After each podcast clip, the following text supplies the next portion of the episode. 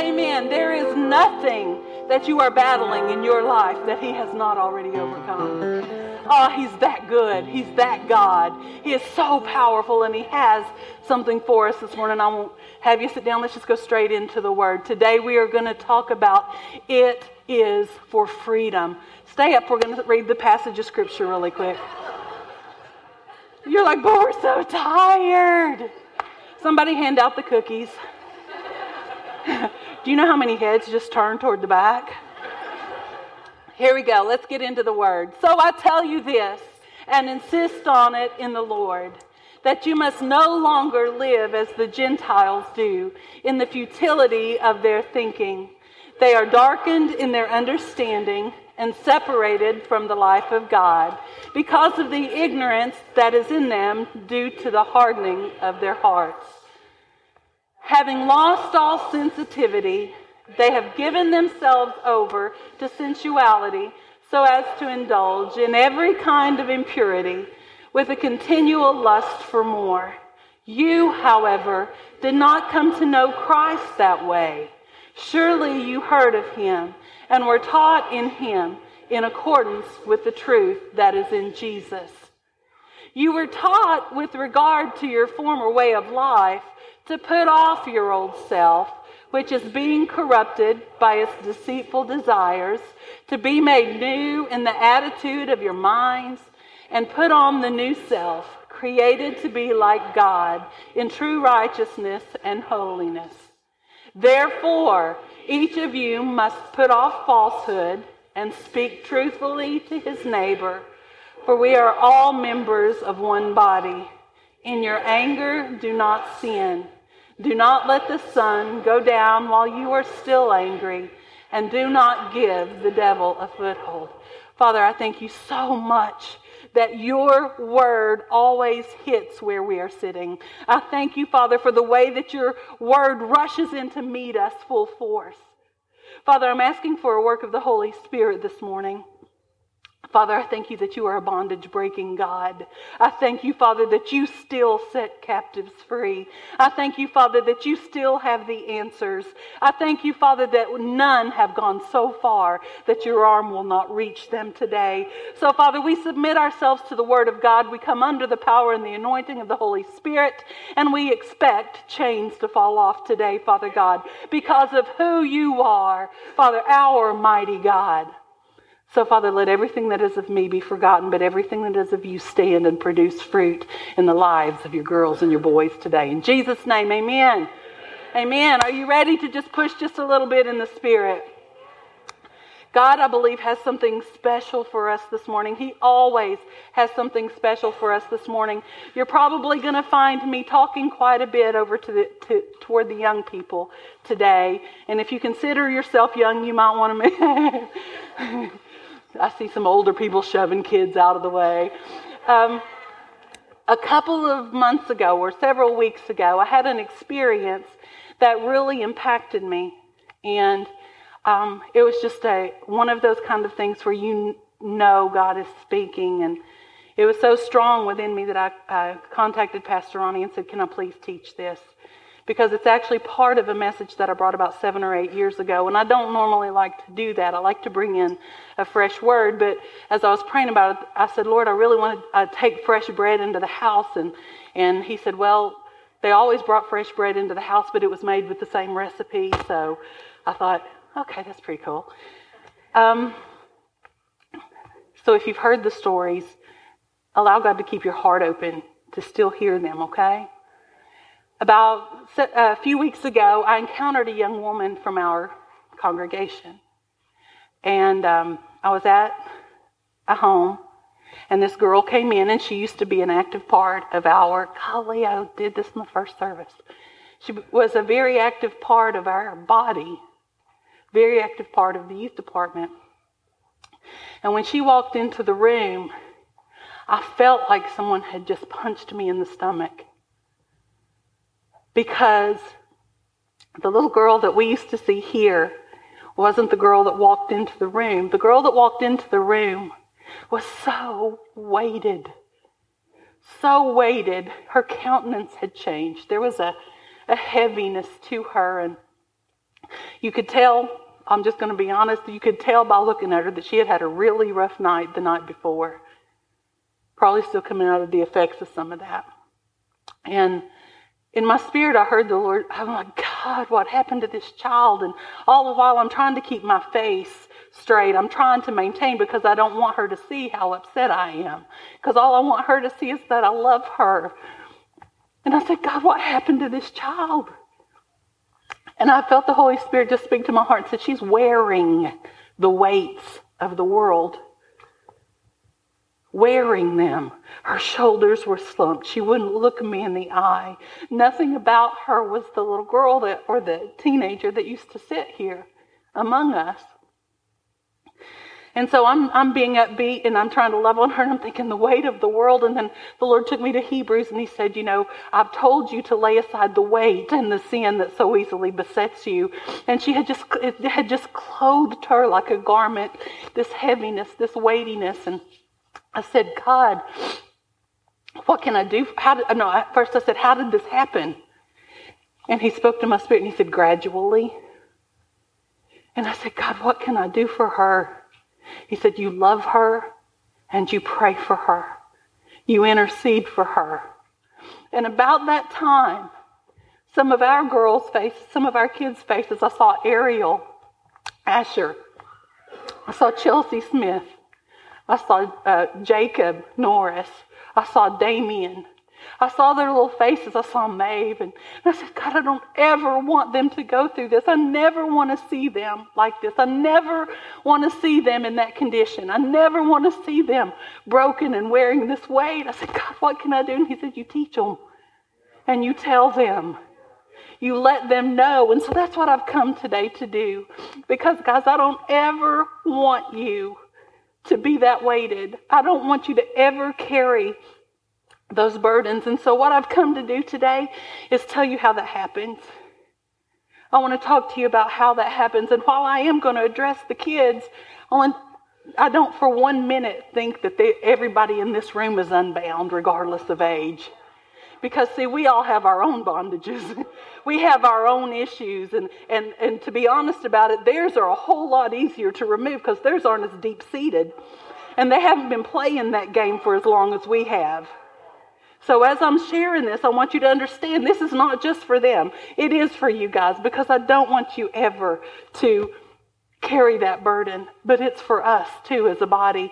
Because, see, you were not created, you were not destined to be depressed, you weren't created to be an addict. You weren't, God didn't put in you anything that was going to tear you down and destroy you. God created you beautifully. You are fearfully and wonderfully made. God has equipped you for anything that the enemy would throw at you. But there are some things, there are some safeguards, there are some things that we need to place in our life in order for the enemy to not grab hold of you. Because, see, what's happened is that we have done a grave injustice to a lot of our kids and to some of our adults because we've stopped teaching that they have an enemy. We tell them all about God, which is wonderful. And if we can focus on God, that's what we want. And we never want to give the enemy any glory for what he's doing. But we also don't want them to go out into the world as prey. Because, see, I have kids that I sit with and they're struggling with addiction or they're struggling with uh, pornography or they're struggling with whatever and they think something's wrong with them. They don't understand that they have a very real enemy. They don't understand that there's a battle going on for their soul. You don't understand there's not anything wrong with you. There's not anything wrong with you. And this battle that you're fighting, you're not fighting against a pill. You're not fighting against a bottle. You're not fighting against a friend. You are fighting a spiritual battle. And you can't win a spiritual battle with flesh tools. You can't do it. And so I've come today to tell you that I see the enemy, he's smart. He's not patient, but he's smart, and he's smart enough to lay a trap. He's smart enough to scheme and to plan. He does, he's not patient by any means, but he will lie in wait. He will set you up, and he will come at you at increments. See, He knows as a child of light that he's not going to come and go, Brad, go rob a bank, a bank today, okay? And Brad's going to go, oh, that sounds like a great idea. No, he's going to do it in increments. He's going to start young with a kid thinking that it's okay to take something that doesn't belong to them. And then as a teenager to steal something that doesn't belong to them. I can't afford that makeup, so I'm just going to go get that makeup. I'll just slide it in my pocket. He starts in increments. See, the enemy moves in increments. He gets a foothold and then he begins to progress. And he is never satisfied with just a little bit. Understand that a foothold, the enemy, sin is progressive. You don't sin today and then all of a sudden sin diminishes you know, six weeks from now, it's like, oh, I'm not doing that anymore. Sin is progressive. Unless it is dealt with, unless it is confessed to God, sin is progressive. There's always a lust for more in that. And that's because the enemy is progressive. The enemy takes small incremental steps and begins to move, and he conquers us. And we look and go, what happened? What happened? One of the most dangerous um, sentences I believe you can ever hear come out of a Christian's mouth is, Oh, I would never do that. Really? Really? Because in the middle of that is not only it's ignorant, because we're ignorant of the enemy's schemes if we think there's anything that can't be thrown at us. But beyond that, within that statement, oh, I would never do that, is the judgment of what they did. And we can't afford to be that arrogant. Now, we can be confident in Christ. But we can't afford to be arrogant in our own ability to overcome what the enemy has laid in our path, the schemes that he sets up. So I'm just going to talk to you a little bit about how that happens. And we see how this happens in the passage of scripture that we just read. We see how the enemy begins to get a foothold in our life. And the goal is never the foothold. The, foot, the foothold is to get you to a stronghold. Okay, two different levels. In a foothold, it says a foothold is a position that is usable as a base for advance. Okay? When the enemy has a foothold in your life, when he begins to, to just mess with you a little bit and you begin to walk in disobedience a little bit, he gets a foothold in your life. Best way I can explain that is my son Aaron was a, a rock climber. I say was because he stopped when he started paying for his own medical insurance. But he was a rock climber and there was not a rock face. There was not a mountain. I mean he's he's calling us from the top of the mountain of pikes peak in colorado. I'm like oh jesus. Oh jesus. Anyway because if i encounter a rock wall or a mountain i'm going to MapQuest it and go around it. If he encounters a wall or a, a, rock face, he's reaching in the back for his ropes and his chalk you know, devising a plan because see if Aaron can get one foot, if he can get one toe on that side of that mountain, it's a position for him to get a hand. And then he'll get another hand, and then he'll find another one. Spider Man has nothing on this boy. And he does it in such a way that he's so flat against the wall that unless you have an outside perspective, you're not going to see it. You know, people, you, you got to be able to see. And that's what the enemy does. It's progressive. He finds a place to plant a toe. And you don't notice the, that he has planted that toe. And then he plants another foot and he begins to ascend. And before you know it, he's up your wall because the thing that he's not satisfied. Aaron, his goal is not to hang on the side of the mountain. It is to plant two feet firmly on the top. And that is exactly what the enemy has in mind for you guys. That's what he has in mind for us. He's not satisfied with halfway. He's heading for a stronghold. And see, while a foothold is a position that is usable as a base for further advance, a stronghold, by definition, is a well fortified place. It has now been dominated. And you can tell the difference between the two. You can tell a difference in your life. And you can tell the difference in the lives of others if they're just dealing with a foothold or a stronghold. We're going to get into that a little bit. But, guys, let me just give you a progression that we find in the Word where the enemy tries to get a foothold in your life. The scripture that we just read talks about don't let the, the sun go down on your anger. We've all read that. Do not give the enemy a foothold. But there's a little and before there. and do not give the enemy a foothold. I always thought if I wasn't an angry person, anger's not my issue. I've got, I'm sure y'all could list all of mine, but anger's not my issue. So I don't, Hal and I don't fight. We, you know, not that we didn't in the early years. Boy, could we talk. Anyway. But we don't. That's not our issue. And so somehow I thought if we're going to bed peaceably and we're happy and I'm not fighting with people, then I don't have a stronghold in my life. But see, that passage of scripture is not just about uh, do not let the sun go down on your anger. That passage of scripture, the, the verses, the numbers were not there before. And that passage of scripture actually goes back up to verse 17. And it's the end of a progression, it's the end of a list that is laid out in that particular chapter. And verse 17, when it says, and do not give, and in addition to, do not give the enemy a foothold, it takes you back to verse 17.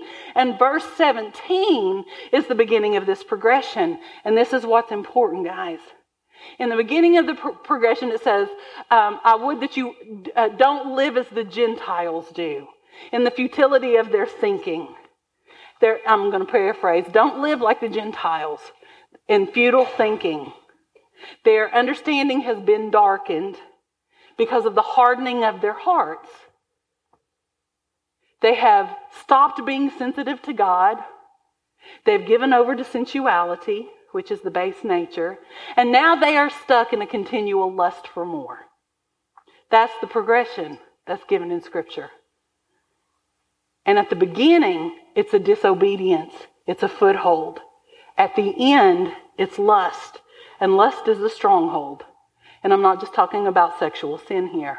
But I just want to go through this with you guys so you can begin to uh, pay attention to some of these things. The very first thing that we find is that you're not supposed to live in the futility of your thinking. It, and it goes on to talk about you start ignoring God. The first step in a progression of a, strong, of a foothold is you stop listening to God. You will never have a foothold in your life, a stronghold in your life that God did not first say, stop. Don't do it.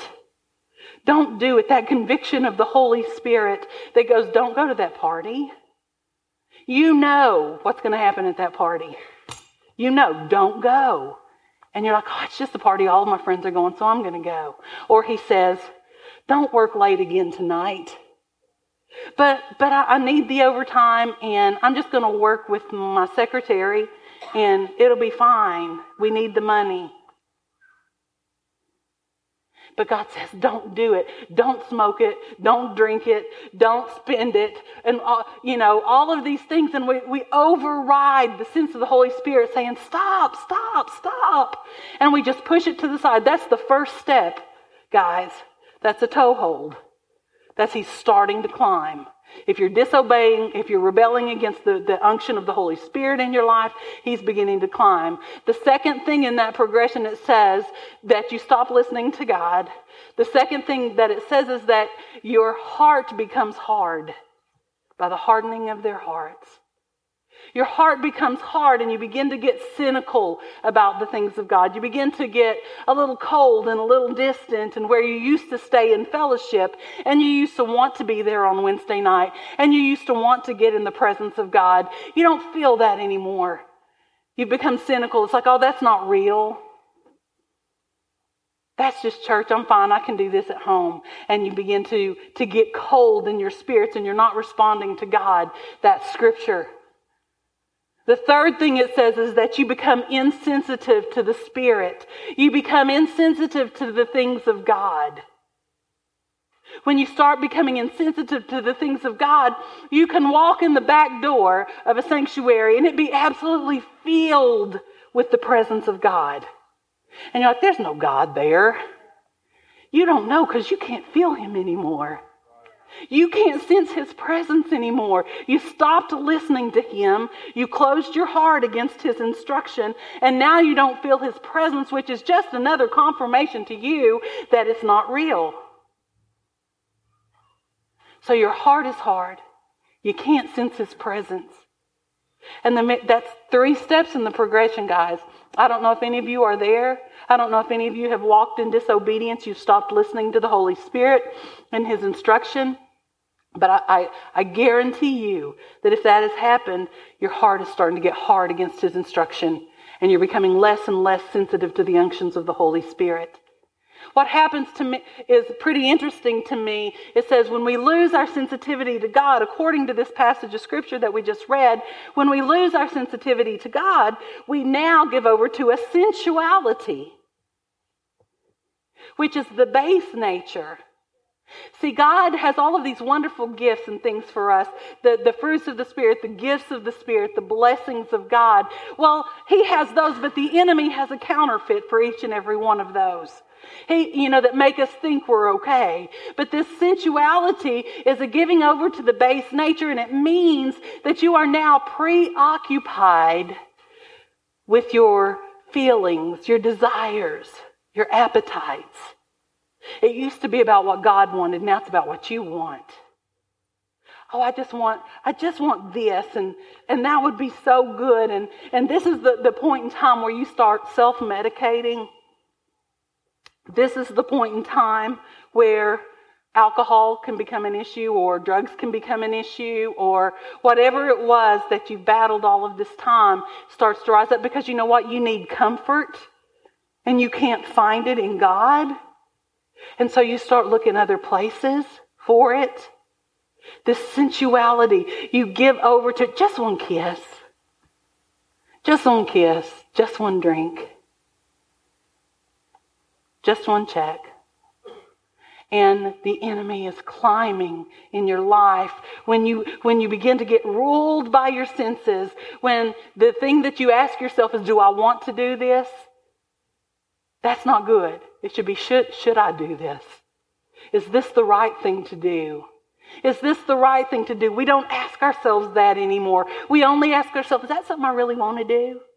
Well, probably not. Not if it costs us anything, requires us to do something beyond. But when you start giving over to that, and then it says the final set step in that is lust. And lust while it does have the, the one connotation to it, lust is a continual hunger and thirst for more. You're never satisfied, and whatever it might be, um, I was talking with Pastor Ronnie in between services, and, and we were talking about, you know, you see so much fear in people, or you see older people that are struggling with greed or struggling with balance in their life, and, and um, you just watch them begin to move toward a cliff's edge. And, and you see it and it's going and, and they're oblivious to it. But see, that's the progression. That's what the enemy will use. Stop listening. Let your heart get a little bit hard. Stop feeling his presence. Stop responding to him in the spirit. Then you start moving into sensuality.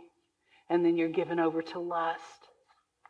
See, it's a big difference, guys. When, when you have a foothold, when the enemy has a foothold in your life, it, the, the biggest indicator in whether or not you are struggling with a foothold or a stronghold is when you have a foothold, when the enemy has a foothold in your life, when he's starting to climb, there's this hope in you. There's this hope that goes, has, has the strength to go and pray about it again.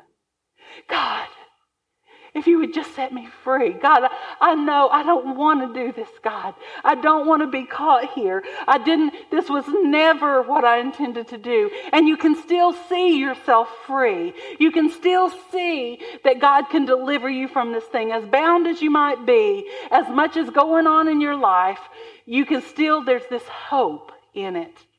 If that's the case, then it's still, just a foothold. And the wonderful thing about a foothold, the Aaron has told me, when you're climbing a rock face, there's really no, no position that is secure when you're on the side of the mountain. You're only secure when you get to the top. And that's comforting to me, not for my son, but with the enemy, we can dislodge him. At any point, there, there's no secure position when he's just climbing. It's when he plants his feet. It's the difference between going out into your yard and trying to pull up this tiny sapling with little roots about like this, or going trying to unearth an oak that has roots that run under your house and you are entrenched in that thing. That's the difference between a foothold and a stronghold. And while, while we always require the help of the Holy Spirit to, to get rid of a foothold, when it comes to a stronghold, you gotta have God. You got to have God. And that's what I want to get to today.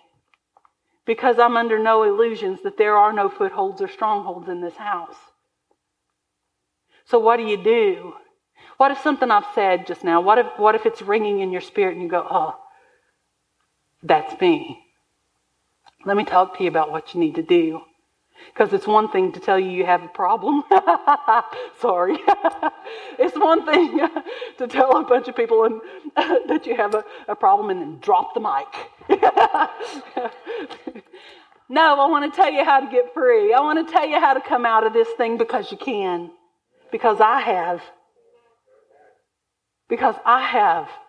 And we won't even, well, I guess we could get into them, but we won't. The book's coming out. No, it isn't. I couldn't tell the truth. Sorry. Um, what happens if you know you're in a mess? What happens if you know you're in a mess? The very first thing you need to do is that you need to confess it. As children of light, you were not created to dwell in darkness. You were created to dispel the darkness. We are salt and light in the earth. And as long as the enemy can keep you in darkness, it's like the cockroach theory.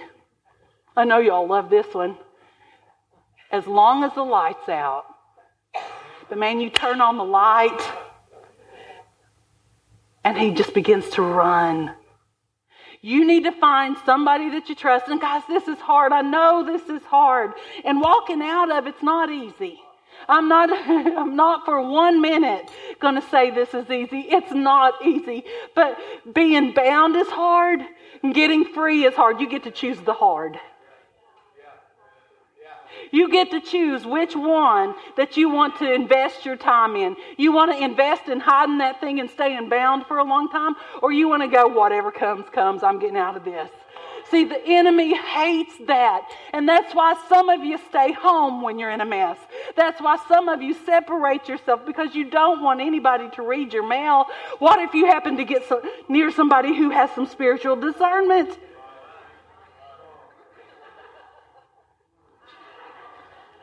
I, I didn't want to go to church when I was a teenager and messed up because I knew, I knew those ladies were going to read my mail on March 1st at 7.01 p.m. That's how I felt. They were going to be able to read my mail. So the enemy separates you and you become like that small calf at the back of the herd. Everybody else is running this way, and there you are. You are prey. And, and, and you are, uh, your potential for being devoured is huge because you have separated yourself, and that is his purpose. That shame, guys, shame is a silencer. Shame will steal your voice. You might know that God is good and God is faithful, but you are so ashamed of what you have done, you will not open your mouth to say so. I can't tell them about God because look at me. He steals your hope. You got to find somebody that you trust who has some spiritual authority that can pray with you that's not just going to go, oh, sorry, brother, sorry you fell into that. No, you need somebody who knows how to pray, somebody who needs to, to grab hold of the horns of the altar and intercede on your behalf because you are in a, a death spiral. See, the enemy doesn't want to hurt you, he wants to kill you. He doesn't want to just take something, he wants to destroy everything. And see, we don't talk about that anymore because that's not popular. But you need to know that he steals and he kills and he destroys. Those are his fingerprints. Anywhere you see destruction of that magnitude, anything you see somebody losing, every, everything in their life that God had established in their life, know that those are the fingerprints of the enemy. So you tell somebody, be willing to go, I don't care what it takes. I don't care if I never bounce back. I will not hide anymore. I will not bow anymore. Whatever you have for me on the other side of this fear, I'm going after. Because the enemy will bind you up in darkness, tell you everything everybody's going to think about you, how you're going to lose everything, and you are not the person that they thought, and these things run through your mind, and you become obsessed. You, because the enemy never comes at you, it's, it's always going to start in your mind. Tell, you better tell somebody. Tell somebody. The second thing that you need to do is you need to allow hope to rise up again in your spirit. The Word of God says that hope deferred makes the heart sick. When you bring that out into the light, right? Married, married to that moment in your life where you confess, I want you to know that God will meet you with hope right there. He will infuse you with hope of going, I'm going to come through this thing. Before you confessed it, you could not see your way out. But once you confessed it, you begin to see the light. Amen. Amen. I'm just talking from personal experience, guys. I don't know exactly how God walked you through these things, but I'm telling you what He's done with me. And you begin to hope again. Hope deferred makes the heart sick. Hope deferred. Once that's gone, you're sick. So the enemy takes that first. So now what? You've confessed your sin. You've confessed your fault. You've asked somebody to pray for you. Hope has started to rise up in you. Now what? The word tells us that the weapons we fight with are not carnal, but they are mighty to the pulling down of strongholds. We begin to walk in the word of God. We begin to combat the lies of the enemy with the word of God. Amen. He says, You are a failure. Your dad was an addict. Your grandfather was an addict. You will never be free. You will always, always be bound. And you take your spiritual writing tool and you erase that thing. You say, No, I'm the head and not the tail. I am above and not beneath. I am more than a conqueror. No weapon formed against me is going to prosper. Every tongue that rises up against me in judgment, you are going to show to be in the wrong. And you begin to confess those things. You begin to replace the lies with the truth of God. Amen? Because that's the weapon that you have. You ha- now that you've confessed, now that hope is returned, now that you've grabbed onto the Word of God, understand that that communication that the enemy took from you in the first place, that you gave up, that unction of the Holy Spirit, that's going to return to you. You're going to be able to hear His voice say, No, stop, go this, go left, go right. Those things that were taken in the foothold, in the progression of the foothold, are now being restored to you. You become sensitive once again to the things of the Spirit.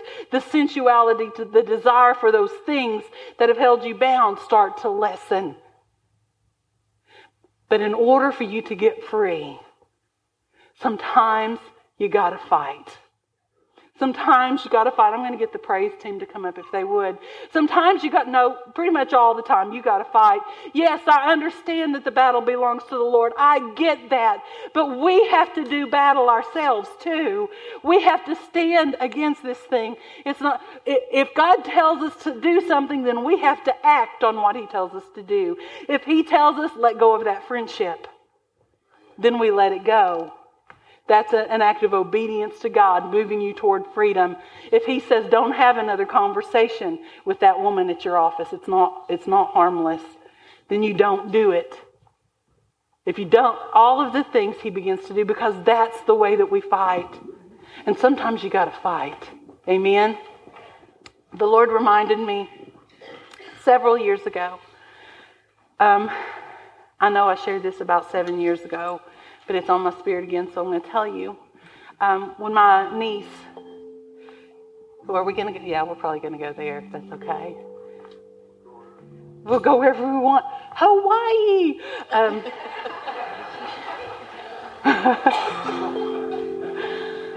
when my niece Heather was three, my sister is a year younger than I, Angie is, and we had five children between us. We had five, four, three, two, and one year old. And it does sound like a countdown because it felt like one. Um, but when Heather was three, she had leukemia, and Angie would take her for treatments. And when Angie would take her for treatments, I would keep the four boys, or the four boys would keep me. Um, and she was always so upbeat. Angie always, always, from the beginning, from the initial diagnosis, and this was back when they didn't have the victories in it like you do now.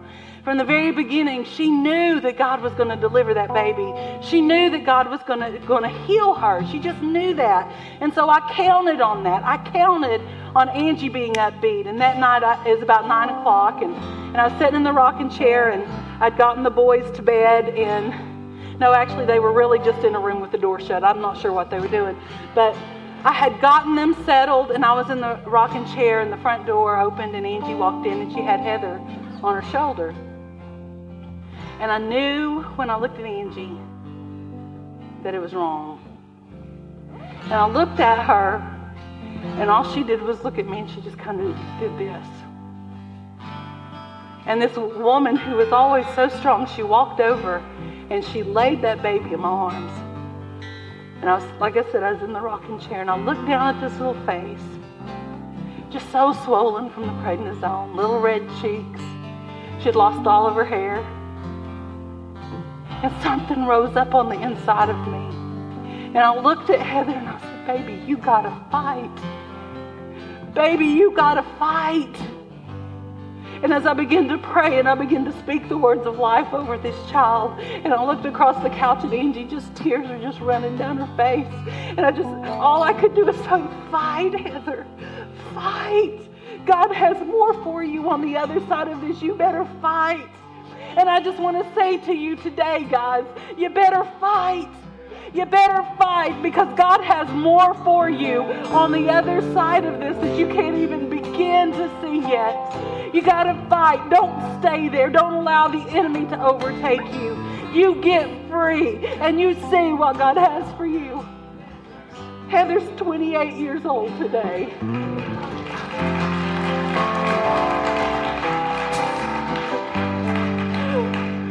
She is the most delightful young woman.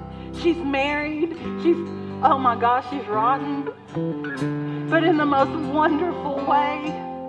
Guys, don't miss what God has for you because the enemy says, no, this is where you're going to be stuck the rest of your life.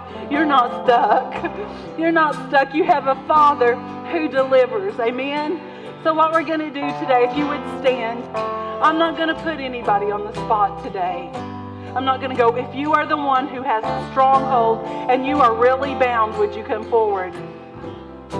I want you to come up we're going to join together in the altar we're going to sing. If you don't have a foothold or a stronghold in your life, I know that you know someone who does. I know that you're praying for somebody. I know that you're interceding for somebody. Can you all come down and we're going to sing this song and we're going to lift them up. We're just going to take up some space. Father, I thank you, God, that you have freedom freedom. It is for freedom that Christ has set us free. Father, we're not going to allow ourselves to be enslaved by uh, this yoke of bondage again. So if that's you, if you know somebody, you love somebody who's bound, you love one of those teens that's not here anymore, one of our babies that isn't here anymore, I want you to come stand in the gap for them. And then the elders are going to come behind you and they're going to pray for you. Go ahead, guys. Second verse. Second verse.